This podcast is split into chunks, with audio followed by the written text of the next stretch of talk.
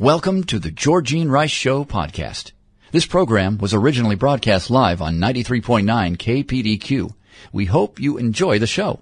Well, good afternoon and welcome to the Monday edition of the Georgene Rice Show. James Blend is producing, Clark Hilton engineering, and Dan Rice, he's given up the use of his office for the sake of the cause.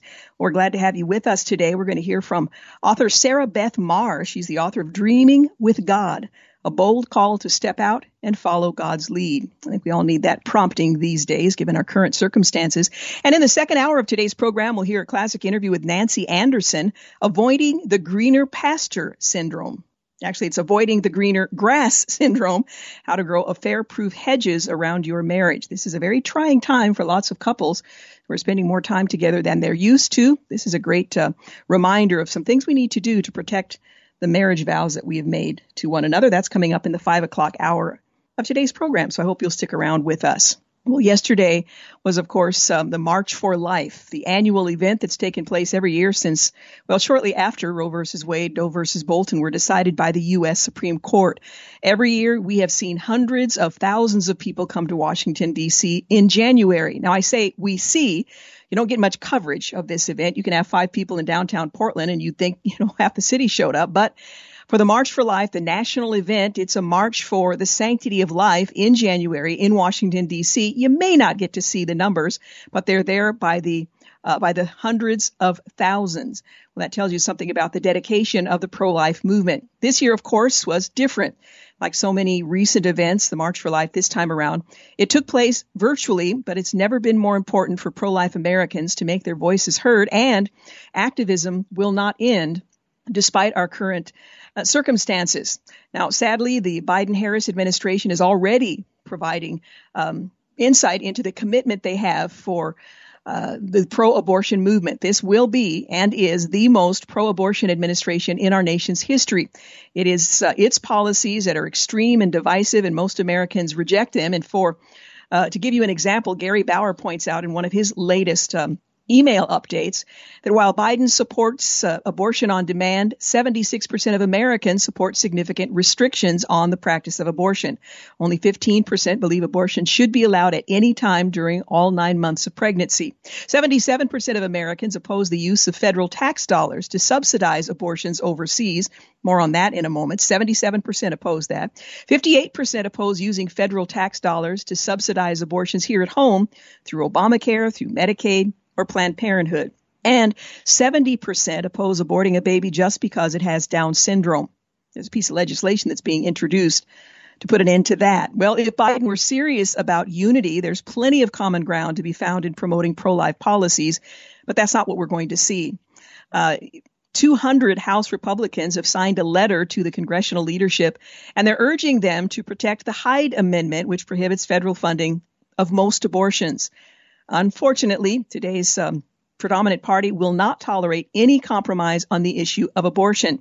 Well, last year, Joe Biden reversed his long-standing opposition to taxpayer funding of abortion, and not one House Democrat joined their Republican colleagues in support of the Hyde Amendment.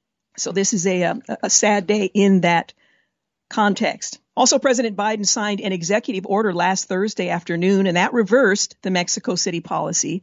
And that permits U.S. aid money, once again, to fund groups that provide or promote abortion around the world. It also, of course, gives the United States the opportunity, the option to provide and promote abortion around the world, which under the current administration, there's no doubt will be the case.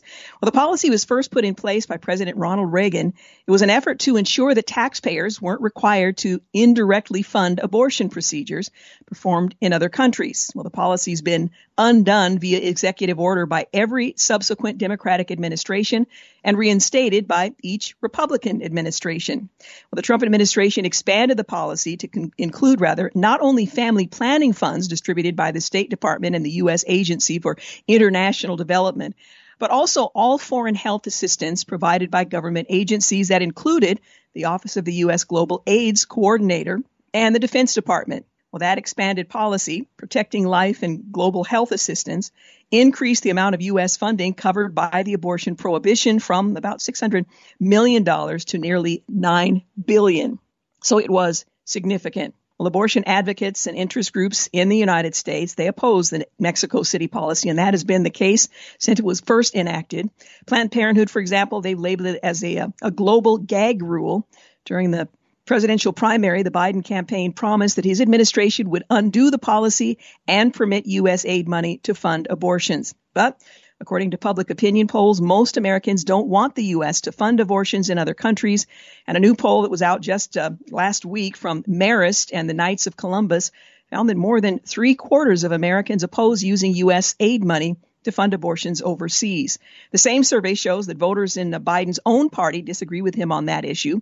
A slight majority of Democrats said that they do not want the U.S. funding global abortions, and nearly two thirds of self described pro choice Americans agreed. 85% of independent voters, meanwhile, said that they oppose U.S. funding of overseas abortions, and yet it will stand. Meanwhile, Tony Perkins with the um, uh, uh, Family Research Council points this out. Democratic President Biden, among his first official acts, rescinded the Protecting Life in Global Health Assistance policy, which prevents federal funds from going to foreign non government organizations that uh, perform abortions or actively promote abortion as a method of family planning in other countries. Uh, it establishes the principle that overseas abortions should not be funded with U.S. taxpayer dollars. That's the previous standard. It's been embraced by every Republican president, as I mentioned, first adopted in 84, and opposed by every Democrat. Tony Perkins criticized President Biden's swift uh, repeal of that uh, global health assistance policy, saying this President Biden is returning to the pro abortion policies of Barack Obama and forcing taxpayers back into a partnership with the overseas abortion industry. The abortion industry is well known for relentlessly pursuing taxpayer dollars and will exploit any opportunity to grab U.S. taxpayer money.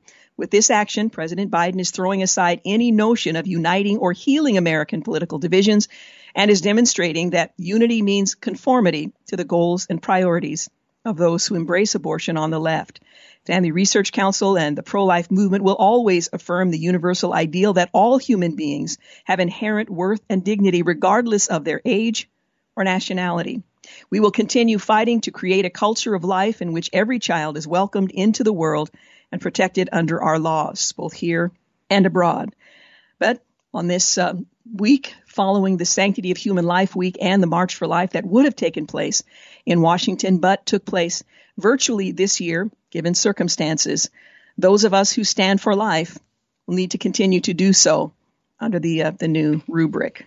Hey, you're listening to the Georgene Rice Show. We're working our way through some of the day's headlines. Uh, we'll get to that in just a moment. But I also want to remind you, coming up later this hour, we're going to hear from Sarah Beth Marr. She's the author of Dreaming with God, a bold call to step out and follow God's lead. Well, former President Donald Trump, and the use of the word former is pretty significant here because we're talking about impeachment trial that's coming up next week. Former President Donald Trump on Sunday announced a new legal defense team after he parted ways with five of his old impeachment lawyers just over a week before the Senate trial is set to begin. South Carolina lawyers Butch Bowers, Deborah Barbier, and former federal prosecutor Greg Harris, Johnny Gasser, and Josh Howard had left the defense team by Saturday, according to sources calling it a mutual decision. Well, the source said the lawyers left over a difference of opinion on the direction of the defense's argument. Now, before I move forward, I think it's important to point out that there's still some question as to the constitutionality of impeaching a president who is no longer in office. That said, Another anonymous source told the Associated Press uh, Bowers and Barbier left because Trump wanted them to make election fraud allegations during the trial. Trump will now be represented by uh, trial lawyer David Schoen and Bruce Castor Jr. Well, the changes come with little time before the former president faces charges that he incited the insurrection at the U.S. Capitol on the 6th of January, leaving the exact members of the uh, of his defense team and their approach up in the air at a crucial moment. Now, my guess is they've given a lot of thought to this and they will be prepared, but that's the latest. Now, we need to take a break, so uh, stay where you are. We're going to be back in just a few moments. You're listening to The Georgene Rice Show. You're listening to The Georgene Rice Show podcast. It's aired on 93.9 KPDQ. Hey, welcome back. You're listening to The Georgene Rice Show. Coming up later this hour, we're going to hear from Sarah Beth Marr, Dreaming with God, a bold call to step out and follow God's lead. Good time to give that some consideration. Just before the break, we were talking about President Trump, who has expressed, well, certainty that he's going to be acquitted because 45 out of 50 Republicans in the Senate voted earlier this month to dismiss the trial on a point of order brought forward by Senator Rand Paul from Kentucky. Now, that has yet to fully develop. We'll continue to follow the story. Well, in other developments, a political reporter says former President Trump's base is getting stronger since he left office, and impeachment will only empower the former president. Meanwhile, the Trump impeachment conviction is being urged in a letter being circulated by House aides. And historian Jay Winik, he says the vindictive and harsh Trump impeachment trial won't bode well for Democrats. Only time and history will tell if that is the case. Meanwhile, COVID 19 vaccines are effective against current variants, but a new one may prove more difficult. That's according to Dr. Tom Inglesby. He's the director of the Centers for Health Security at the Johns Hopkins Bloomberg School of Public Health. Speaking on Sunday, he said that while COVID 19 vaccines continue to prove effective against the current variants, this might not continue to be the case if more variants emerge. Well, Dr. Inglesby, he downplayed concerns about recently discovered variants, particularly in South Africa, which has reportedly displayed resistance to some treatments and possibly the vaccine itself. What we're seeing, he said, is that the variant that was found in South Africa, at least in mild to moderate disease, some of the vaccine studies are showing diminished effectiveness. He confirmed um, in an interview with Chris Wallace while noting that we still have enough cushion with the vaccines uh, that they are still very effective at this point. Dr. Inglesby warned, however, that it is a message that's uh, saying this virus is evolving, could continue to evolve in ways that make it more dangerous, either more transmissible or more lethal. Dr. Inglesby, he praised the Johnson & Johnson vaccine, however, saying that it was an amazing development that provides a much needed boost as the country pushes to vaccine, vaccinate rather more people in an aggressive campaign. Well, semi-aggressive, we'll just put it that way. Well, in other developments, a top epidemiologist is urging single doses of COVID 19 vaccines. And an Instagram influencer got the COVID 19 vaccine in New York, arguing that, well, she's an educator. Well, the U.S. is expressing grave concern over reports of a military coup in Burma that will take action. Well, U.S. Secretary of State Antony Blinken, who was just recently confirmed, confirmed rather, condemned reports that the Burmese military took control of the country and detained senior leaders, including Aung San Suu Kyi, its de facto leader, and called for the military to reverse these actions immediately. That's a direct quote. Myawaddy TV, which is controlled by the military, announced the takeover. They cited a section of the military drafted constitution that allows the military to take control in times of national emergency. The presenter said the reason for the takeover was in part due to the government's failure to act on the military's claims of voter fraud in last November's election and its failure to postpone the election because of the coronavirus crisis. The state of emergency has been declared for a year. So I guess some things are um, pretty much the same everywhere. The National League for Democracy, which is led by Suu Kyi, said in a statement obtained by Reuters that those in the country should reject the military actions. The actions of the military are actions to put the country back under a dictatorship, the statement read. I urge people not to accept this, to respond, and wholeheartedly to protest against the coup by the military.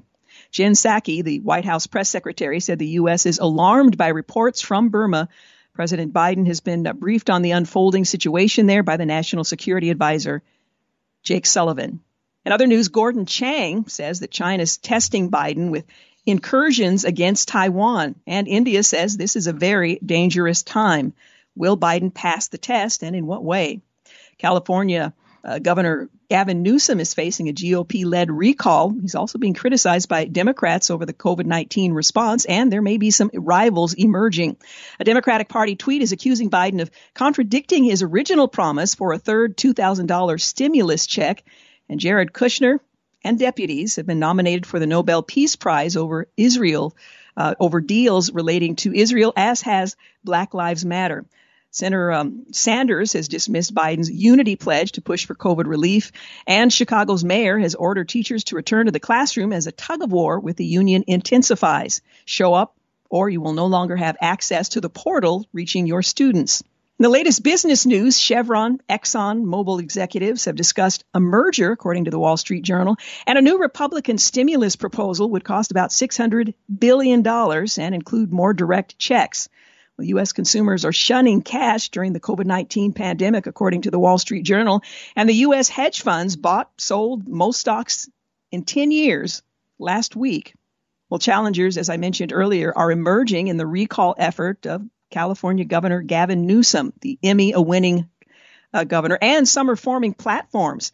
Former San Diego Mayor Kerry, uh, Kevin rather Faulconer has raised more than a million dollars to challenge Gavin Newsom. Meanwhile, Facebook is working to help him, rejecting ads for his recall. And a Catholic newspaper is the latest to face Twitter bigotry for uh, noting science on the trans issue. The tweet from the reporter from the Catholic World Report that got them banned from Twitter. Biden plans to nominate Dr. Rachel Levine, a biological male identifying as a transgender woman who has served as Pennsylvania's health secretary since 2017 to be HHS Assistant Secretary of Health. Levine is also a supporter of the contraceptive mandate. So simply describing accurately, scientifically, was enough to get them banned from Twitter.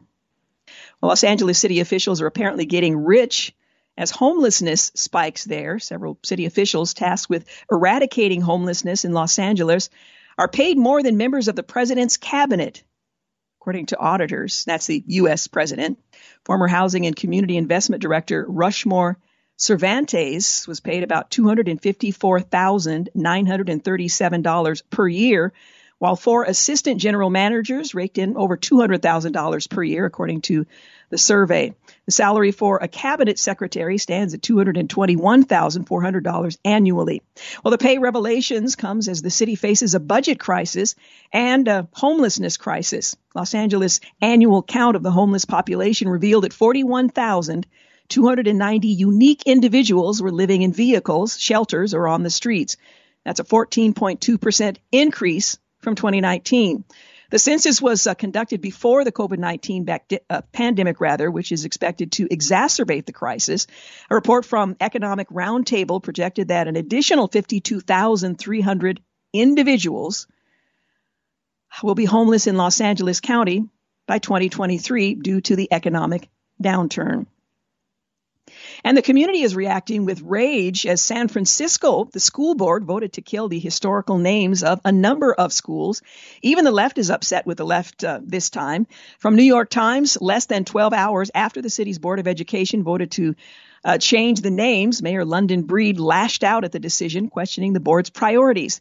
Let's bring the same urgency and focus on getting our kids back in the classroom, and then we can have the longer conversation about the future of school names, Ms. Breed said during the meeting. Even more scathing was the San Francisco Chronicle editorial board, which wrote that members of the Board of Education had largely quit the education business and rebranded themselves as amateur historians. These are educators as amateur historians.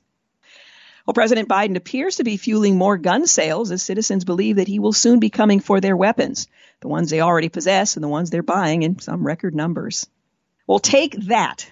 Ex FBI lawyer Kevin Clinesmith received probation, not prison, which he deserved, for altering emails about Carter Page, according to the Daily Caller. So things are moving at least in that direction.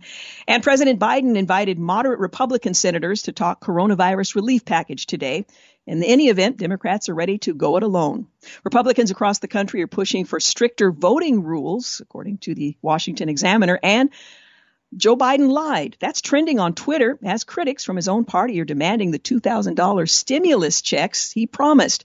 Well, as the article explains, the complaints came after the Democratic Party posted a tweet outlining Biden's new plan to distribute $1,400 stimulus checks to American families.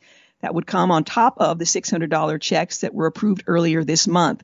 That equals $2,000. Well, semantics aside, people shamefully expect handouts and vote in favor of government, doling them out like candy. Hey, you're listening to the Georgene Rice Show. I need to take a quick break, but we'll return in a few moments to hear from Sarah Beth Marr, Dreaming with God. Stay with us. You're listening to the Georgene Rice Show podcast. It's aired on 93.9 KPDQ. You're listening to the Georgene Rice Show. Well, the world tells us the way to make all our dreams come true is to set our own course and to strive every day toward that course. But when it's all on us, we end up feeling exhausted, frustrated, and disappointed, especially if we, it doesn't turn out the way we'd hoped. Well, in her new book, Dreaming with God, a bold call to step out and follow God's lead, Sarah Beth Marr, who is a professional ballerina, weaves together her unique story as a professional ballerina as well as a wife and mother to inspire women to keep dreaming and fully experience experience God's dreams are better than the plans that we have for ourselves. When we've ex- when we accept God's invitation to dream with Him, she says, uh, we're relieved of the pressure to hold our lives and our dreams together on our own. And what a relief that can be, living out the dreams that God created us for.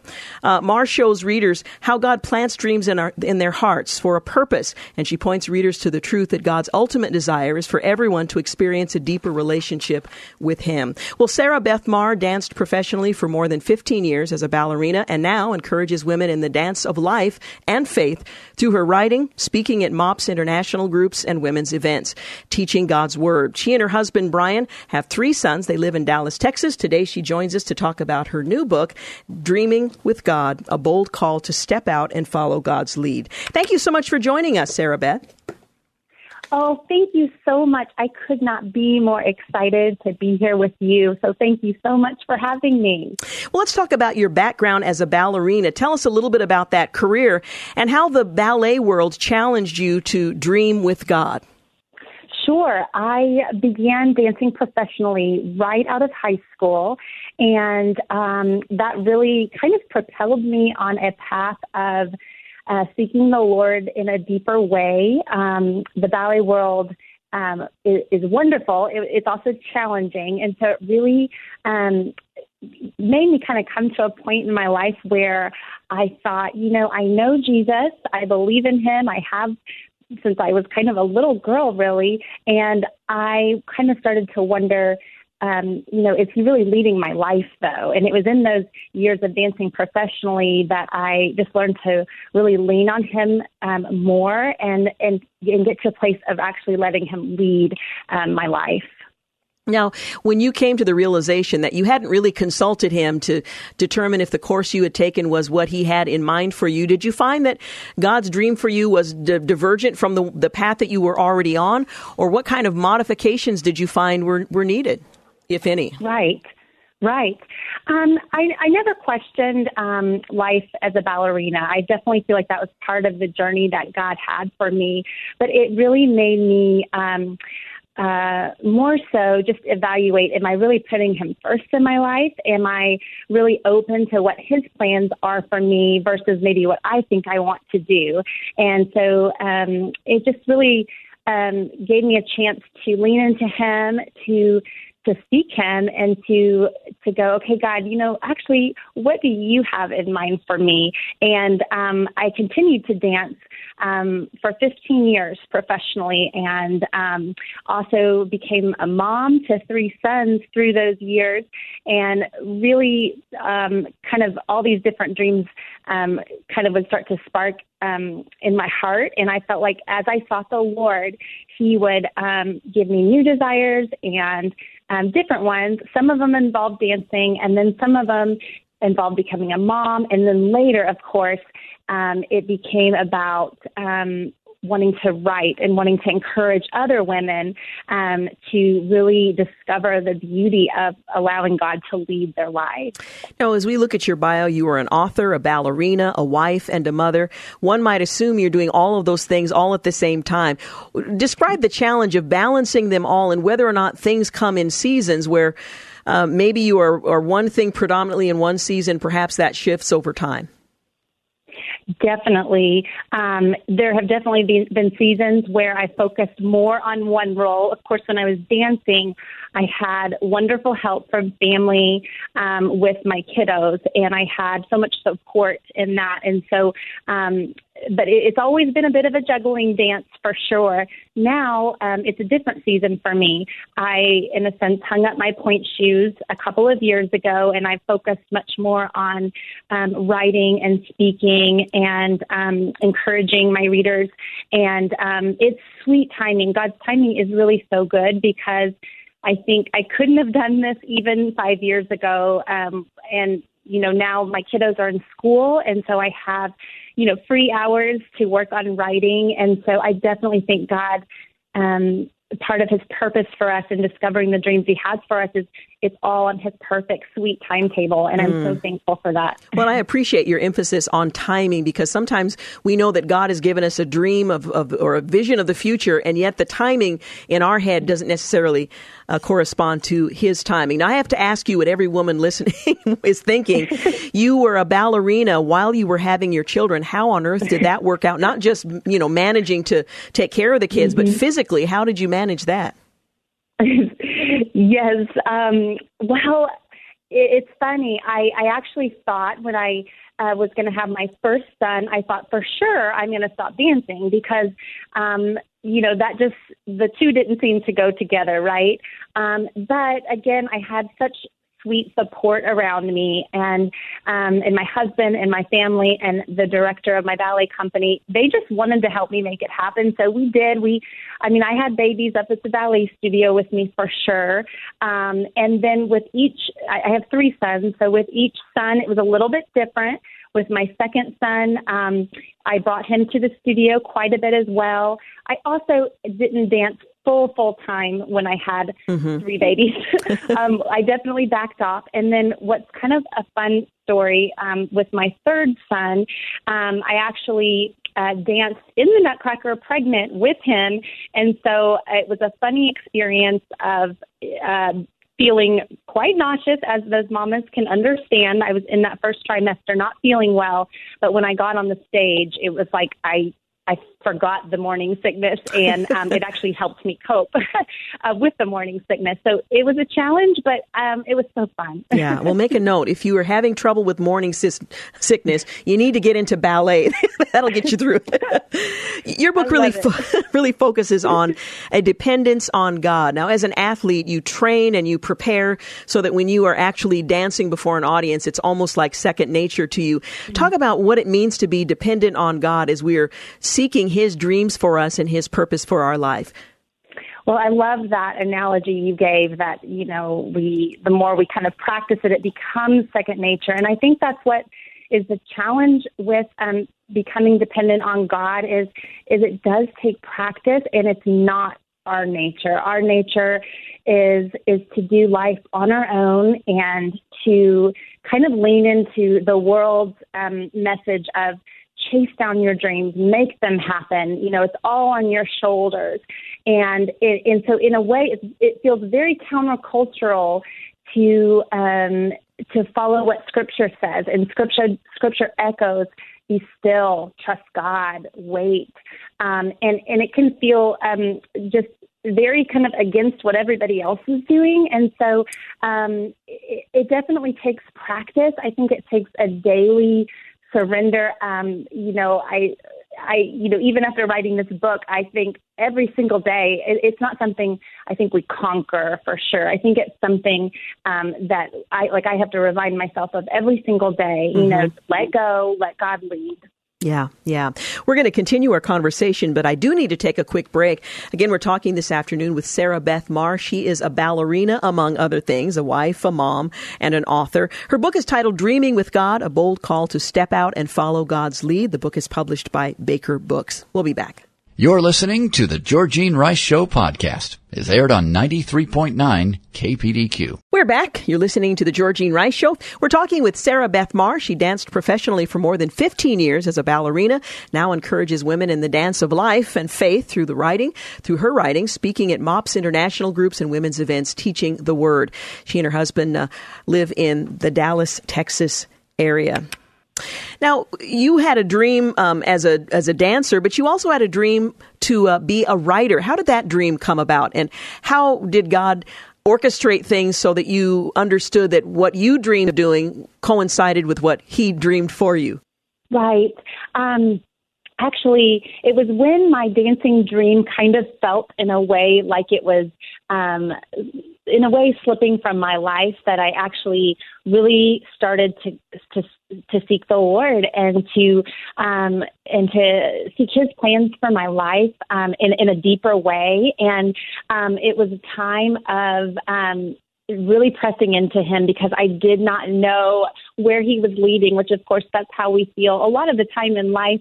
Um, and I wanted to just sometimes I wish he would kind of send me this uh, timeline or email of a more direct plan. Of course, that's not how he works, but it was a sweet time of just pressing in and um, seeking him. And as I did that, I felt um, that he just started to kind of sprout these desires. Um, I think as we tune into him, he shapes our desires and, um, and and guides us to the plans he has for us through the desires of our heart. But of course, there were times when I thought, is listening to the desires of my heart a good thing or a bad thing? But I learned as long as I'm seeking Him and in Scripture and spending time in prayer, He would faithfully lead me. And really, when I did that, I started seeing some little hints to this writing dream. Um, I, I've always been a journaler, and, and that's my way of connecting with God. Um, and it's not something I force myself to do. It's something I almost have to do. I feel compelled to do.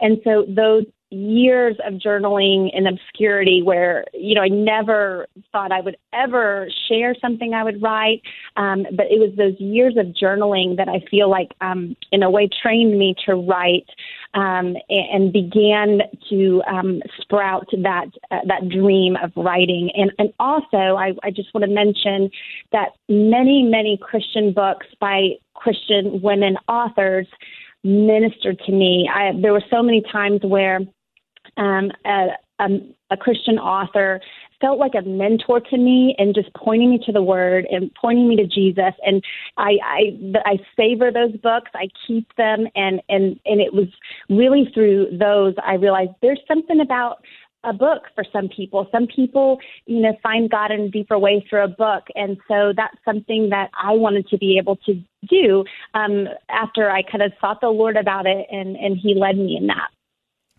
Now, um, you write about the American dream and the fact that it's at odds with the message of hopeful, confident dependence. How do you see the American Christian community struggling with the, the conflicting message of attaining the American dream and acknowledging and, and pursuing your dependence on God? I definitely think it's tricky um, because yes, I think the American dream is is a beautiful dream, you know. And I think um, it's not wrong. I don't think it, there's anything um, uh, bad about the about wanting the American dream, but I do believe that God wants in on that. And I think, um, I think, um, you know, as a community, I think as we surround ourselves with, um, you know, scripture and prayer and, and fellowship with other believers and, and, um, and just kind of keep that, that in check, you know, am I, am I following the American dream with God and letting him lead the way or am I just chasing it, um, all on my own? Mm. Now, what uh, what tip do you have for readers to retrain their dreams to align with God's?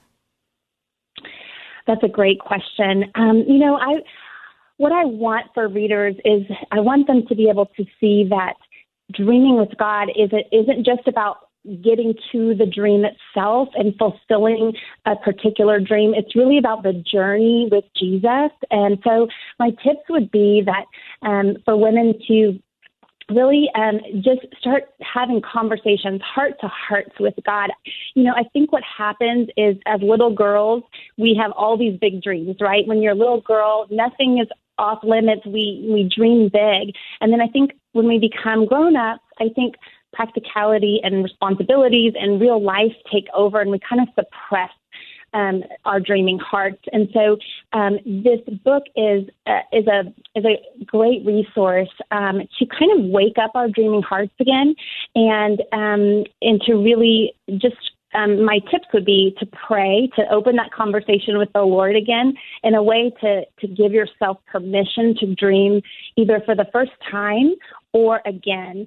And then another tip I would say, you know, I think we've heard the truth um, some of us over and over again, you know, God has a plan for your life and God um, has good works laid out for you. But I think, again, sometimes our grown up hearts lose sight of that. And I think mm-hmm. we, or maybe we don't even believe it anymore. And so we're just kind of going through life kind of in the motions and uh, through the motions. And so I think it's kind of getting back to, you know, allowing ourselves to believe that, allowing ourselves to believe that you know, God really, really does have a purpose and a plan for your life. He really, really did create you with unique um, personality traits and character qualities that He actually wants to use uh, to bring you into His plans for you in order to affect His kingdom on earth. And I think just getting back to that place of going, you know what, like letting myself believe that again. The book is titled Dreaming with God, a bold call to step out and follow God's lead. Sarah Beth Marr is the author, published by Baker Book. Thank you so much for talking with us today. I appreciate it. Thank you so, so much for having me on today. You're listening to the Georgene Rice Show podcast. It's aired on 93.9 KPDQ. Hey, welcome to the second hour of the Georgene Rice Show. Glad to have you with us. Later this hour, we'll hear from uh, Nancy Anderson, author of Avoiding the Greener Grass Syndrome, How to Grow Affair Proof Hedges around your marriage. And while we're in quarantine, it might seem like, well, that's not as necessary as one might imagine, but it's always a good time to put uh, hedges around your marriage. That's coming up later in the latter part of this hour. Well, Oregon's controversial Measure 110 went into effect today, decriminalizing possession of hard drugs like cocaine and heroin, methamphetamine, and oxycodone. I know it's still shocking to me too, but the measure reclassifies possession of small amounts of hard drugs as a civil violation. Offenders face a $100 fine, which they can avoid with a health assessment. It's a 24 7 phone service that will help determine what services an individual might need. Now, what services they might need, which services are available, might be two different things. Well, small amounts include less than one gram of heroin or MDMA, two grams of cocaine or methamphetamines, 12 grams of um, psychedelic mushrooms, and 40 doses, 40 doses of LSD, oxycodone, and method, uh, methadone. People suffering from addiction are more effectively treated with health care services than with criminal punishment, the bill reads. A healthcare approach includes a health assessment to figure out the needs of people who are suffering from addiction, and it also includes connecting them to the services they need. End quote. Again, this is the bill.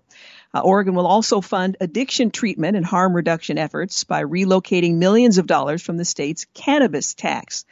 Well, moderate amounts of those same drugs also saw classification reduced from a felony to a misdemeanor, simple possession, according to um, the uh, the new law. Well, voters passed this measure in November with strong support from more than 100 organizations that included the Oregon chapter of the American College of Physicians, Oregon Nurses Association, the Oregon School of Psychologists Association, Oregon Academy of Family Physicians, and the ACLU, as well as others. Now, one hopes they know something that the most of us who are attempting to understand by applying common sense uh, and that this will be more effective than we anticipate, but it is uh, the first of its kind all across the country. Haven Wheelock, who is a harm reduction specialist who um, uh, filed the uh, the measure according to OPB, said uh, this It takes a lot of courage to try something new, and I'm really proud of our state. Uh, Haven went on to say, I'm excited to be a model for other places to show that we don't have to harm people for being sick. Well, opponents of the measure argue that Oregon is ill equipped to handle such a radical new approach to drug use and addiction, and that's one big question.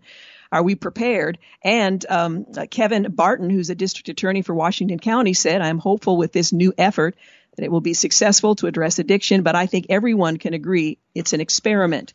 And of course, experiments can go either way. So we'll continue to follow that story. It is very concerning if, uh, um, if it's unsuccessful, what the fallout may in fact be. Well, in other news, the uh, real inciter of the violence that we saw back in January, well, conspiracy theorist Alex Jones claims that he funded the rally that led to the Capitol chaos.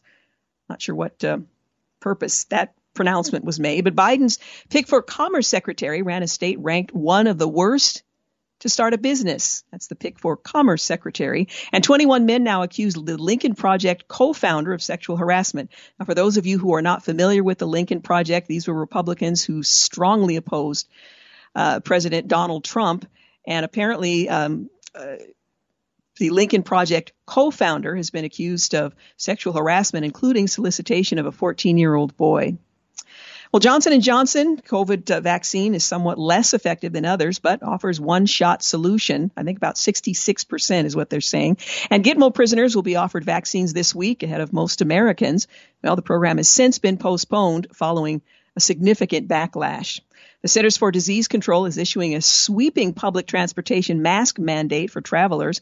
And what could possibly go wrong? Oregon becoming the first state to decriminalize cocaine, heroin, meth, and other illicit drugs. Under national security, two Proud Boys are facing federal conspiracy charges in the Capitol riot, according to Politico, and an Islamic State senior leader in Iraq has been killed, or rather have been, um, uh, killed in a U.S. led coalition airstrike, so apparently more than one. And Russia has developed a super electromagnetic pulse weapon with China close behind. Now, those are nuclear weapons that are detonated at a particular height that renders what's below um, ineffective. Your electric, uh, electricity grid and infrastructure is rendered inoperable. Well, in business, uh, Puerto Rico's effective minimum wage would be $68 an hour under the Biden plan thinking about relocating. Gretchen Whitmer's Michigan was number one in jobs lost last month. And in the annals of social justice, the caliphate, Twitter suspended a Christian magazine for calling Biden's biologically male nominee a male. So apparently science applies and it doesn't apply. It just kind of depends on the cultural norm. Coca-Cola is requiring even affiliated law firms to meet their intersectional diversity quotas as well. Odds and ends, non compos mentis, New York Mayor Bill de Blasio is moving to ban hookups of relatively clean natural gas. And Russia has arrested 4,500 during protests backing the dissident Alexei Navalny. Well, on this day in history, 1790, and no, I was not here at the time, the U.S. Supreme Court convenes for the very first time in New York. 1943, during World War II, one of America's most highly decorated military units, the 442nd Regimental Combat Team, made up almost exclusively of Japanese Americans, is authorized. And oh, did those guys fight. 1964, black college students began a sit-in protest at a Woolworth's lunch counter in Greensboro, North Carolina, where they'd been refused service. 2003, the Space Shuttle Columbia breaks up during reentry, killing all seven of its crew members, Commander Rick Husband, pilot William McCool, payload commander Michael Anderson, mission specialist Kalpana Chawla, David Brown, and Laurel Clark, and payload specialist Ilan Ramon, the first Israeli in space. Well, as I mentioned, Johnson & Johnson announced on Friday that its coronavirus vaccine was 72% effective against the pathogen in the U.S., and the company will ask federal regulators for approval this month. Well, unlike the Pfizer, BioNTech, and Moderna candidates, Johnson & Johnson's vaccine is administered in one shot the vaccine uses a relatively new technology to deliver a, cor- a coronavirus gene into the body by using a modified form of the common cold. The gene instructs bodily cells to make a protein similar to coronavirus, which wards off the infection. At least that's the theory. And while the vaccine is not as effective as those of Pfizer and Moderna, Johnson & Johnson's vaccine is still strong enough, they tell us, to give widespread protection from coronavirus. Well, the company has the ability to ship millions of doses, and a February approval would add the vaccine to the tools currently being used to fight the pandemic. While the vaccine's efficacy rate is uh, 72% in the U.S., that rate dropped to 57% in trials in South Africa, where a new variant of coronavirus is spreading. Well, that variant, labeled B1351, has also been found to slightly reduce the efficacy of the Moderna and Pfizer vaccines. Concern over the variant prompted the uh, Biden administration to impose a travel ban from South Africa earlier this week. Well, New York Attorney um, General Letitia James said that the State Department of Health underreported COVID 19 deaths there in New York in nursing homes by as much as 50%. That's according to a report that was released on Thursday. The report holds New York Governor Andrew Cuomo's feet to the fire for his handling of the coronavirus pandemic in the early months of 2020 after he directed nursing homes in the Empire State to accept patients who had or were suspected of having COVID-19. Well, the decision created an onslaught of COVID-19 cases that infected thousands of elderly patients and resulted in hundreds of deaths among the state's most vulnerable population. The State Department of Health reported that as of January 27th of this year, there were 5,957 confirmed deaths due to the coronavirus in nursing homes and an additional 2,700 presumed deaths. In assisted care facilities, there were 160 and 52 presumed deaths there as well. Well, Cuomo has defended the nursing home policy as uh, in line with guidance from the Trump administration at the time. The governor was silent Thursday following the AG report and didn't respond to a request for comment, but it has since been revealed that they did not follow the guidelines that had been set forth. The report said that government guidance requiring the administration of COVID 19 patients into the nursing homes may have put residents at increased risk of harm in some facilities and may have obscured the data available to assess that risk. Hey, you're listening to the Georgene Rice Show. Need to take a quick break, but we'll be back in a moment. You're listening to the Georgene Rice Show podcast. It's aired on 93.9 KPDQ. Hey, we're back. You're listening to the second hour of the Georgene Rice Show. Coming up later in our next couple of segments, we're going to share a conversation with Nancy Anderson. She's the author of Avoiding the Greener Grass Syndrome how to grow affair proof hedges around your marriage. Might be a good time to give that some thought under our current very stressful circumstances. Well, former President uh, Donald Trump, and again, former being the operative word, on Sunday announced a new legal defense team after he parted ways with five of his impeachment lawyers just over a week before the Senate trial is set to begin. South Carolina lawyer Butch Bowers and Deborah Barbier, uh, former federal prosecutor Greg Harris, Johnny Gasser, and Josh Howard had left the defense team by Saturday uh, calling it a mutual decision. Well, the source says the uh, the lawyers left over a difference of opinion on the direction of the defense's arguments. Well, the president uh, will now be represented by the trial lawyers David Schoen and Bruce L. Castor. Well, the changes come with a little time before the former president faces charges that he incited the insurrection at the U.S. Capitol earlier this uh, last month, rather, leaving the exact members of his defense team and their approach up in the air at a pretty crucial time. Well, the president says he's, the former president says he's pretty certain to be acquitted. However, uh, because 45 out of 50 Republicans in the Senate voted earlier this month to dismiss the trial on a point of order brought forward by Senator Rand Paul.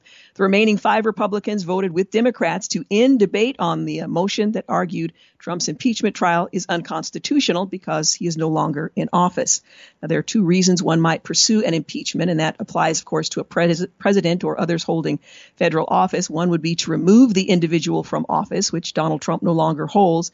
The second would be to deprive the individual, and I think we've seen this in decisions made in lower federal positions to provide, uh, rather deprive the individual of the opportunity to hold office again in the future. Meanwhile, Senate Minority Leader Mitch McConnell and 45 members of his caucus backed the effort to declare the impeachment trial uh, unconstitutional. That was on Tuesday. Uh, McConnell's colleague from uh, Kentucky, Senator Rand Paul, introduced that legislation. McConnell joined all but five senators in opposing the Schumer uh, prospect signaling a willingness to entertain the argument that the impending trial is unconstitutional. Now, the point of order resolution effectively forced Republicans to declare on the record whether they consider the impeachment trial constitutional, given that it's taking uh, place after uh, President Trump has left office. That resolution failed after a majority of senators voted in favor of Schumer's move to table it meaning the impeachment trial will go ahead as planned next week. However, only five Republicans voted against the resolution. Surprisingly, Mitt Romney of Utah, Lisa Murkowski of Alaska, Susan Collins of Maine, Ben Sasse of Nebraska, and Pat Toomey of Pennsylvania. At the close of the impeachment trial itself, at least 17 Republican senators would need to join the Democrats in order to convict Trump. Uh, Senator Collins said following the vote that there would be little chance of an impeachment conviction, but there will be a trial. Meanwhile, a federal judge on Tuesday last temporarily blocked President Trump's attempt to put a moratorium on deportations for 100 days. Uh, after Texas sued over the policy, the judge blocked Biden via a temporary restraining order from moving forward for 14 days. Well, Texas lawsuit claims that the administration would be violating an agreement it has with the Department of Homeland Security and would require at least 180 days notice as well as consultation prior to implementing changes in immigration policy. It's not clear whether those terms are enforceable, but similar agreements were struck with several other states under the former administration. Well, the U.S. Uh, district judge implemented a nationwide injunction because a geographically limited order wouldn't adequately protect Texas interests due to the free flow of movement of illegal aliens from the states from other states, rather, particularly during a pandemic. Well, over the weekend, an email was sent uh, to ICE officers calling for, that called rather, for stopping all removals and to release them all immediately. Well, President Biden has pledged to move forward with a moratorium on deportations as his administration resets its approach toward U.S. immigration following the change in administration. Non citizens who have engaged in or who are suspected of having engaged in terrorism and espionage can still be deported. The moratorium, which took effect on Friday, also doesn't a- apply to people who were not physically present in the United States as of November 1st, 2020. I made brief reference earlier in the program to the uh, uh, confirmation on Tuesday, 78 to 22, of Antony Blinken as the next Secretary of State, who will be a key figure in President Biden's efforts to restore alliances across the globe, as they put it, and forge a new foreign policy approach. It makes Blinken the 71st Secretary of State. He succeeds Mike Pompeo as America's top diplomat. Well, Secretary Blinken, who has worked for the Senate and the Clinton and Obama administrations, has uh, said his priorities are building up the diplomatic corps and revitalizing core alliances. Blinken is 58. He was a member of the President Bill Clinton's National Security Council staff in 94 through 2001. He began his uh, pretty long relationship with Biden in 2002 when he became the Democratic staff director for the U.S. Senate Committee on Foreign Relations, where Biden served as chairman at the time. When um, uh, Senator Biden became vice president in 2009, Blinken also moved over to the administration as Biden's national security advisor and later promoted uh, to deputy national security advisor to President Obama. Secretary Blinken was confirmed once before by the Senate in December of 2014 when President Obama nominated Blinken to become a deputy secretary of state under John Kerry. The vote was 55-38 at that time. Well, he's earned bipartisan praise for his long foreign policy expertise, for his responses during a smooth confirmation hearing in January of uh, this year. However, critics have accused him of being on the wrong side of key foreign policy matters. And that, of course, does matter. He was Biden's advisor when the then senator backed the Iraq war, something Biden later called a mistake. Blinken also reportedly um, supported military action in Libya and pushed for the U.S. to be more aggressive in Syria. Uh, Blinken will play a key role in reversing much of President Donald Trump's foreign policy moves and adopt a more multilateralist approach to foreign policy matters. President Biden has promised to re-enter the Iran nuclear deal from which President Trump withdrew, reestablish relations with Cuba, and push for a new START nuclear deal with Russia. However, Secretary Blink said last week that Trump was right to take a tougher stance on China, saying, and I quote, President Trump was right in taking a tougher approach to China, not the way he went about it in a number of ways, but the basic principle was right, end quote.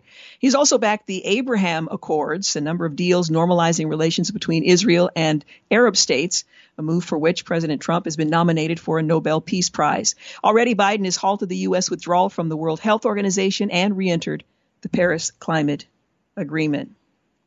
Well, former White House senior advisor Jared Kushner his uh, deputy Avi Berkowitz, as well as former U.S. Ambassador to Israel David Friedman and former Israeli Ambassador to the U.S. Ron Dermer, have been nominated for the Nobel Peace Prize for their roles in negotiating foreign normalization deals between Israel and Arab nations.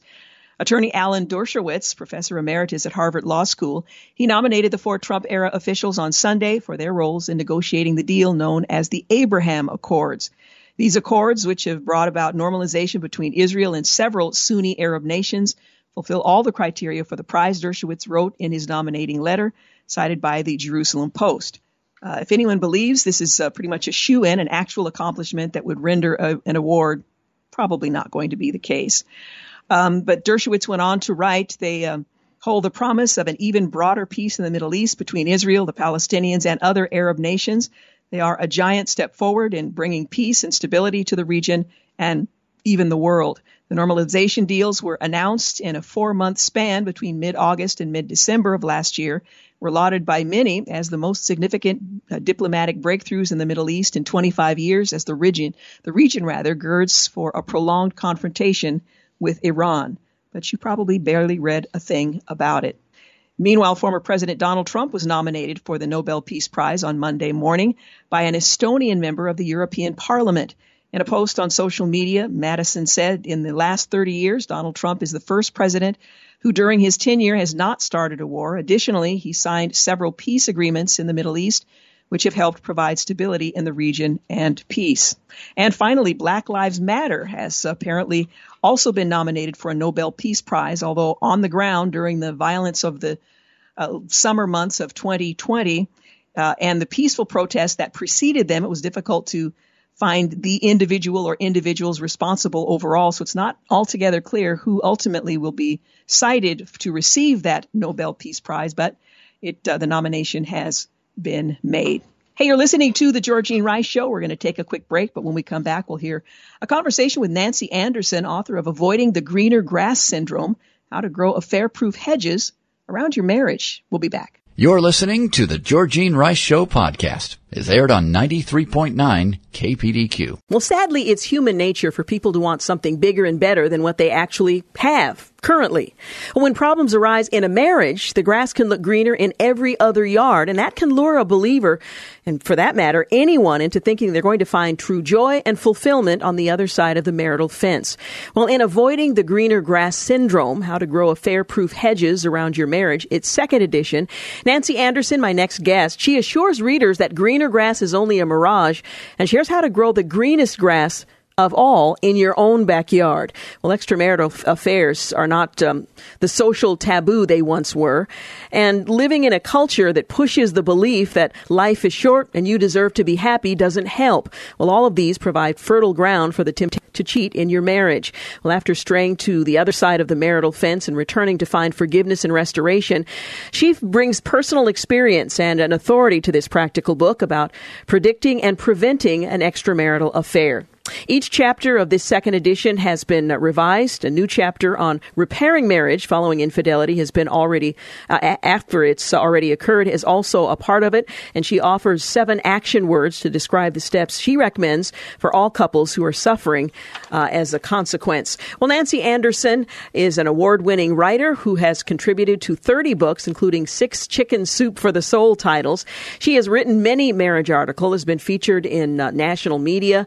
She and her husband Ron Anderson hosts the new TV program Growing Healthy Marriages on HSBN TV. She joins us today from Orange County, California to talk about her latest book, Avoiding the Greener Grass Syndrome How to Grow Affair Proof Hedges Around Your Marriage. Thank you so much for joining us today. Well, I'm so happy to be with you. It's wonderful. Well, let's let's begin by talking about what the greener grass syndrome is. Well, it's not new. I think it started with Eve in the Garden of Eden. Remember, God gave her mm. access to everything, every tree, every flower, every fruit except one. And that's the one she wanted. And it's continued on since then with us wanting what we can't have. Even have you ever gone to dinner with somebody and that you order and then they order and you want what what they had? Absolutely. You know? It it just it's something we have to fight against because it's our selfishness. We we think we're missing out on something. Mm-hmm. Now, lots of us get married uh, believing that our husband or our wife. Um, that their job is to make us happy. But you write that this is a dangerous lie to believe.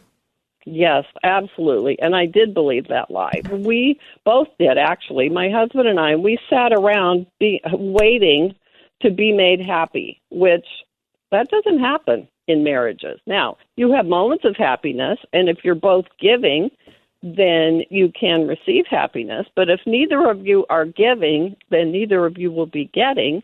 And that's where we were at. We were both demanding and critical and putting up wedges and walls. And of course, we drifted apart, and our anger overtook our life. We drifted away from the Lord. We stopped going to church. We just were a mess. And that's when someone at work noticed, you know, and complimented me. And compliments are like magnets. Mm-hmm. And it's human nature to be attracted to someone who's complimenting you. And that's what happened in my case. The first part of your book is titled The Ecstasy and the Agony of My Affair. You write about your betrayal, confession, restoration. Tell our listeners just a little bit about um, what happened in your marriage, which is familiar to many when uh, periods of dissatisfaction arise. Mm-hmm. That's what it was. It was we were going through a, a hard time in our own marriage, and that's when you're vulnerable. And now we know that's when you need to really set up these hedges that come later in the book. But we didn't have any hedges. And this man at work, like I said, was being real nice to me, and my husband wasn't. I'm not excusing anything, but I'm just telling you how a, a troubled marriage can be an open door. Because we sat next to each other at a board meeting type table, and his leg bumped up against mine. Now that happens in business, and it isn't necessarily bad. It's what you do after the leg might touch. I should have pulled away and said, "Oh, excuse me," and that would have been the end of it. But I didn't move my leg. I let his leg be up against my leg, and I shot him a sideways glance uh, without a word, saying, "I'm open to possibilities." And I should never have done that. That that mistake started the wedge that eventually almost cost me my marriage. So we began having lunches together and then lunches alone and then dinner alone. It was progressive, but each step on the way, I knew that it was leading me further away from my marriage. Mm-hmm. But I continued because we know that sin is fun for a little while. And there was a certain pleasure to it. And it was the whole greener grass syndrome, thinking that I deserved this wonderful feeling that I was having. And it turned out to be a lie, a mirage. It was not green at all. And I came to my senses then. I had moved out of the house. Uh, we were headed for divorce. But through a series of circumstances, really regarding my earthly father and my heavenly father, I came to realize and see myself clearly and who I had become and it was not pretty. And so I repented to the Lord first and then to my husband. And my husband was able to forgive me. Uh, it's still a miracle, even 38 years later. But we rebuilt our marriage and and made a vow to each other to stop waiting for the other person to fix and to feed me and to begin to feed ourselves and to feed each other. Mm. Now, one and of the com- to, go, please go ahead. go ahead. No, we just had to start all over because we made a mess of it. Yeah. One of the common phrases that we hear life is short and you deserve to be happy. What does the Bible say about this notion of deserving to be happy? No, that is not in the Bible, and neither is follow your heart. The heart what the Bible says about the heart is to guard your heart, one, and also that the, the heart can be exceedingly wicked. Mm-hmm. Who can know it? We can devise things that we think are our heart, but they're just our emotions. And it is not a good guide to determine uh, your happiness. And the Bible talks clearly, Philippians 4.12 talks about, I know how to live on almost nothing or with everything. I have learned the secret of contentment in every situation. And it has to do with I can do all things that God asked me to do through Christ who gives me strength. And that should be our prayer for our marriage. Yes, through rocky times. Yes, through difficult financial, wayward children, whatever it is that comes to um, be a difficulty in your marriage, we can still be content. Content is very different from the emotion of happy. Mm-hmm.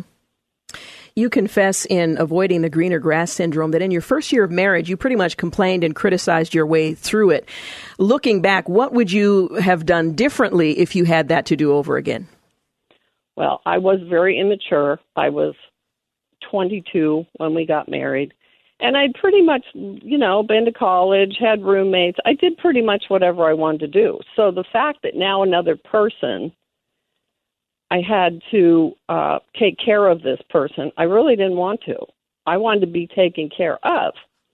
So it was a really big conflict, and I just really felt um, we weren't having any fun.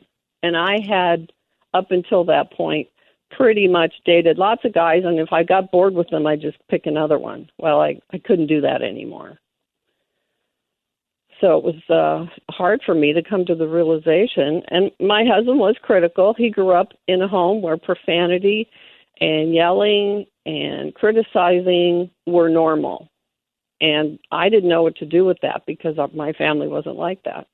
So we just had, we were so different. He's an optimist. I'm a pessimist. He's an extrovert. I'm an introvert.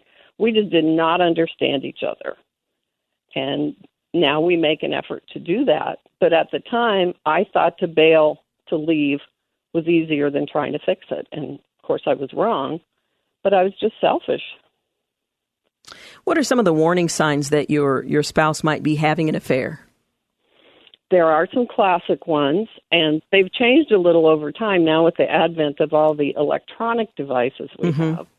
But generally, uh, eating and sleeping and exercise patterns that change dramatically without a, a reason you can think of. Um, someone losing weight, uh, wearing a different style of clothes. You know, if you used to wear jeans and tennies and not care that much, hair in a ponytail, and all of a sudden they're looking glamorous, something's going on perhaps.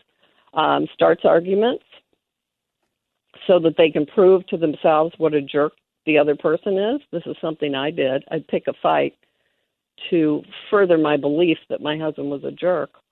Working longer or different hours, pulls away from church and extended family, who would maybe hold that person accountable, takes more showers than usual, compares his or her spouse to other people, and showed cold, emotionless behavior. I did that. I distanced myself from.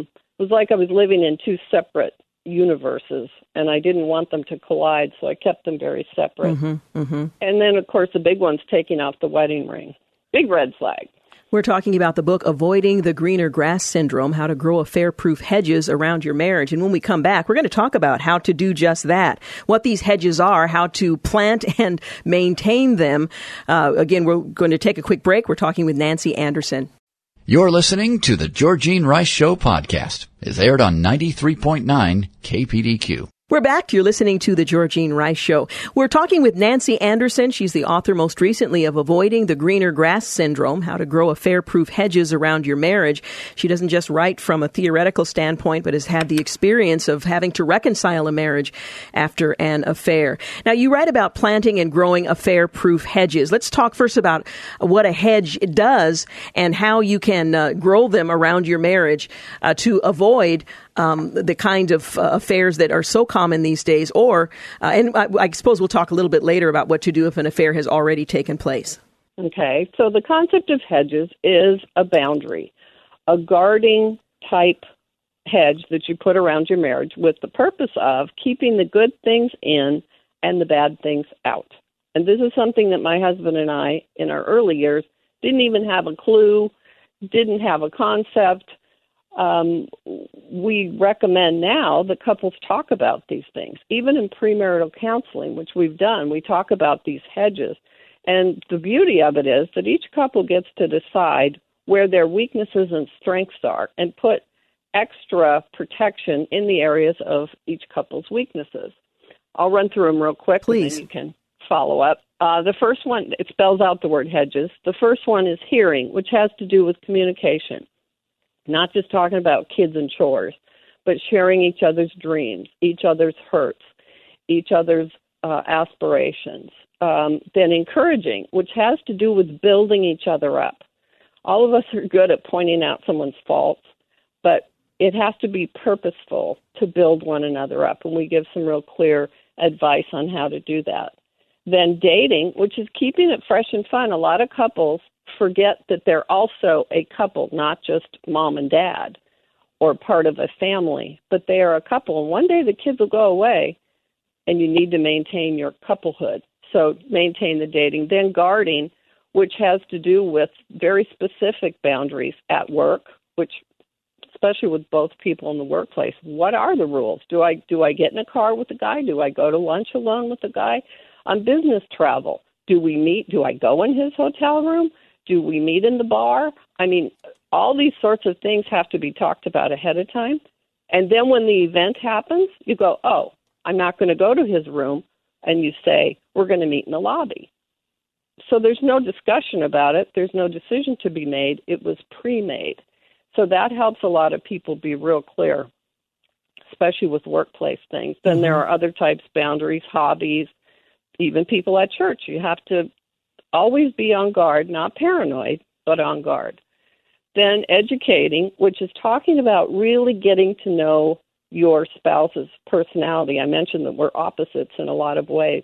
So I actually studied how do introverts think? Why does he talk to all these strangers? I don't have any desire to talk to strangers. Why does he like doing this? And his, is he doing it just to annoy me?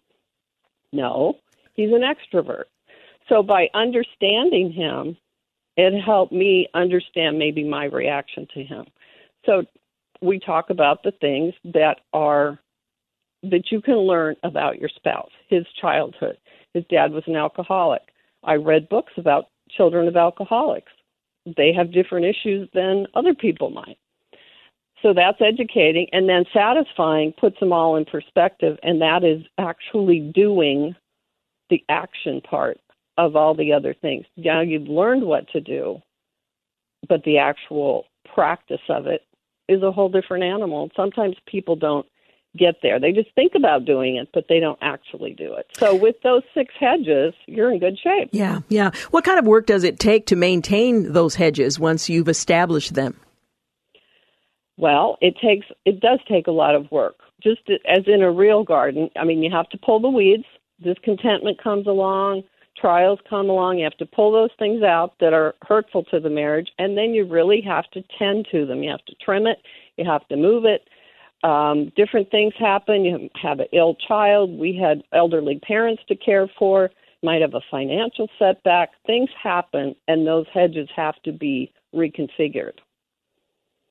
Now, one of the things in this second edition of Avoiding the Greener Grass Syndrome is an affair repair segment in which you also offer some suggestions on how to move forward if an affair has already taken place and the couple is committed to reconciling. Yes, and this is so exciting that this is in here because it wasn't in the original mm-hmm. book. So it is there's seven steps. The first one of which is reveal, which means tell the whole truth. Get it all out there, not in great detail. I am not one on giving lots of details, but but tell the whole truth. Then repent, which means to turn away from, to break off with the person, to repent to the Lord, to repent to the spouse, what do I need to do to fix this? Then reconcile, which is that joining together of trying to make it balance, um, trying to make amends, and then rebuild, which is starting over with a new foundation, a recommitment to the Lord, a recommitment to each other, and then resolve, which is determining in your heart and getting a plan for change. Then renew, which we've seen people renew their vows in a most wonderful way, which was they got rebaptized together, symbolizing the new birth of their marriage as a new a new foundation. And then the last one is rejoice, and that is to celebrate the awesome miracle that can happen even with this horrible breach of a marriage that the Lord can restore it and that's the beauty of our relationship now, 40 years in June, is that we have been restored and we now rejoice. Hmm. How long did it take you, uh, for your marriage rather, to heal after you decided to remain committed to one another? Well, forgiveness, in my opinion, is a gift you give someone, undeserved, but trust can take as long as it takes. Now, in our case, I was really transparent about where I was and who I was with, and and I also quit my job and had no contact with this other person. So I think it was a little easier for my husband. If I'd kept working there, I don't think we'd still be married. Mm. So it took us probably two years to really feel like we could take a breath and go, okay, we're we're on solid ground. One of the things you confess is that your husband was willing to forgive and ultimately to trust you uh, sooner than you were able to trust yourself. Um, and for the person who is guilty of having uh, had an affair, what challenges might they expect in this process of reconciling that they may not anticipate? I was surprised by it actually too, um, because he forgave me, like I said, easier than I forgave myself. Mm-hmm. Because I'm like, how did that happen? Once the the veil, so to speak, was lifted, and I saw myself clearly. What in the world have I done? I went to five years of Bible college. I knew what it was wrong. I just got, I was in rebellion. And once I came to my senses, much like the prodigal son that Mm-hmm. came home, I came home to my husband and I had to live with and reconcile my guilt before God. Of course, God forgave me, but I had to work through my forgiveness and set up these boundaries help me that I will not do that again. Yeah, yeah. Well, it's a great book, and I would recommend it for anyone who is committed to a marriage that is protected by the hedges you write about and those who have struggled because of an affair. Again, the title of the book is Avoiding the Greener Grass Syndrome How to Grow Affair Proof Hedges Around Your Marriage and Find Out that the Grass on Your Side of the Fence can be as uh, green as, uh, as um, you would hope. Nancy Anderson, thank you so much for talking with us. Thank you. It was Appreciate wonderful. it very much. By the way, the book is uh, published by Kregel and is available in bookstores. Thanks for listening to the Georgene Rice Show podcast. If you'd like to download a podcast of the show or would like more information on today's guests, please visit the show at kpdq.com or on Facebook. Follow the show on Twitter at grice show and like us on Facebook. And join us live every weekday at 4 for more critical thinking for critical times on 93.9 KPDQ.